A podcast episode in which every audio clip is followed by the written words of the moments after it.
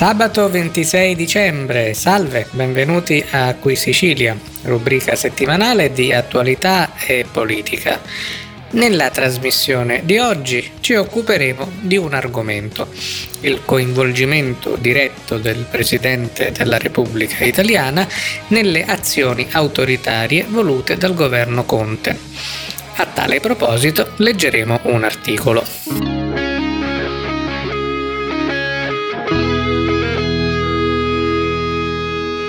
Leggiamo dunque l'articolo a firma di Federico Punzi, pubblicato sulla testata giornalistica in rete Atlantico Quotidiano, dal titolo Lockdown illegittimo, Premier in confusione e stavolta è un decreto legge, c'è la firma di Mattarella. Smentirsi nell'arco di pochi giorni per un politico non è un evento eccezionale, è la regola se non per tutti, per molti. Per smentirsi nell'arco della stessa conferenza stampa, già dalla frase successiva, invece ci vuole del talento. Non ricordiamo precedenti. Ebbene, ieri sera il Presidente del Consiglio Giuseppe Conte è riuscito nell'impresa ha rivendicato che grazie alle misure da lui adottate si è potuto evitare un altro lockdown generale, ma subito dopo ha annunciato esattamente un lockdown generale e di quelli duri. In questi giorni lo abbiamo fatto anche noi su Atlantico Quotidiano, si è citata molto la Germania. Il lockdown deciso dalla cancelliera Merkel.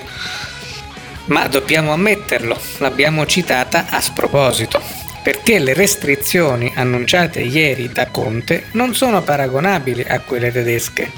La Merkel, per fare solo un esempio, non ha vietato gli spostamenti tra regioni e comuni. Ma le contraddizioni non finiscono qui e sconfinano nel patetico. Se le misure adottate in questi due mesi avessero funzionato se la curva del contagio fosse davvero sotto controllo, come ha avuto l'impudenza di rivendicare il Premier, ieri sera non avrebbe dovuto annunciare e spiegare agli italiani le misure di un nuovo lockdown generalizzato. Oppure sì, è come dice lui, le misure hanno funzionato, ma allora in questo caso il lockdown sarebbe del tutto ingiustificato, illegittimo, incostituzionale. Delle due l'una, tertium non datur. In ogni caso, o per il fallimento delle misure che stiamo seguendo da due mesi, o perché sta adottando un lockdown illegittimo, questo governo dovrebbe dimettersi. Come abbiamo scritto appena due giorni fa, i dati dei 21 indicatori, che non ci siamo inventati noi, sono stati suggeriti dal Comitato Tecnico Scientifico e recepiti dal governo, mostrano un miglioramento della situazione, soprattutto per quanto riguarda lo stress sul sistema sanitario, con un deciso calo di ricoveri ordinari e terapie intensive. Se così non fosse, d'altra parte, non sarebbero passate in zona gialla quasi tutte le regioni. Dunque, o erano sbagliati i criteri o è ingiustificato questo lockdown natalizio. Dobbiamo purtroppo ripeterci, le libertà fondamentali tutelate dalla Costituzione non si possono sospendere per capriccio o per panico, perché forse i contagi aumenteranno, perché c'è il rischio che la situazione peggiori anche quando sta migliorando. Non si tratta di dati o valutazioni scientifiche. A motivare questo lockdown è solo una sfiducia totale nei cittadini quando sono questi ultimi semmai a doverne avere dal governo. Una chiusura, tra l'altro, ampiamente più restrittiva di quella adottata in Germania, dove in effetti i dati stavano peggiorando.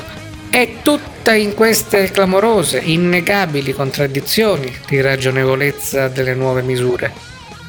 E ricordiamo ancora una volta, ma non ci stancheremo mai di ripeterlo, logica, ragionevolezza e proporzionalità dei provvedimenti sono principi cardine dell'ordinamento in uno Stato di diritto, a cui sia il legislatore nel legiferare sia l'esecutivo negli atti amministrativi devono attenersi sempre, ma in particolar modo quando si va a incidere così profondamente sulle libertà fondamentali tutelate dalla Costituzione.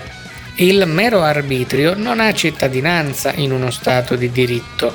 Governo e Parlamento non sono liberi di approvare tutto ciò che vogliono, ci sono dei limiti. E qui, come nel caso emblematico del limite delle due persone non conviventi che si potranno ospitare, tra l'altro non verificabile né sanzionabile, siamo di fronte a misure di manifesta illogicità perché contraddittorie rispetto allo scopo dichiarato, irragionevoli e sproporzionate, perché non supportate da dati di fatto, ma solo dal timore di un'eventualità. Tant'è che questa volta Conte non ha nemmeno provato a squadernare qualche dato concreto, così da provare la razionalità e proporzionalità delle misure e dalle dichiarazioni degli esponenti di governo traspare un gusto nel disporre delle vite degli altri che fa rabbrividire. Non è il Premier, gli va riconosciuto almeno questo, il più scatenato contro le libertà costituzionali. Sono il Partito Democratico e l'EU, liberi e uguali, che si sappia, quelli che volevano difenderci dai pieni poteri di Salvini chiedevano addirittura i controlli di polizia nelle case, fermati solo dal Viminale. Dobbiamo essere consapevoli però che se oggi basta la mera eventualità di un pericolo e la sociopatia di qualcuno per giustificare qualunque limitazione delle libertà fondamentali, in futuro altri governi potranno ricorrere con la medesima facilità a questo precedente. È quello che si chiama un piano inclinato. Infine non sfugga un particolare molto importante.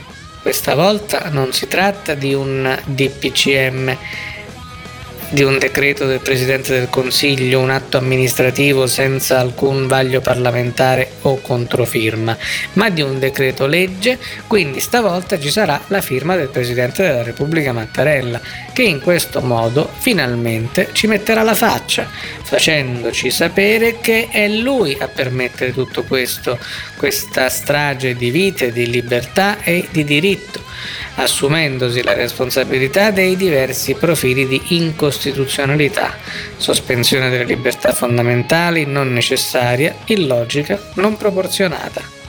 E dubitiamo fortemente che questo decreto verrà mai convertito in legge dal Parlamento. Post scriptum, e questo governo dovrebbe rilanciare l'economia, organizzare la riapertura delle scuole e la campagna di vaccinazione?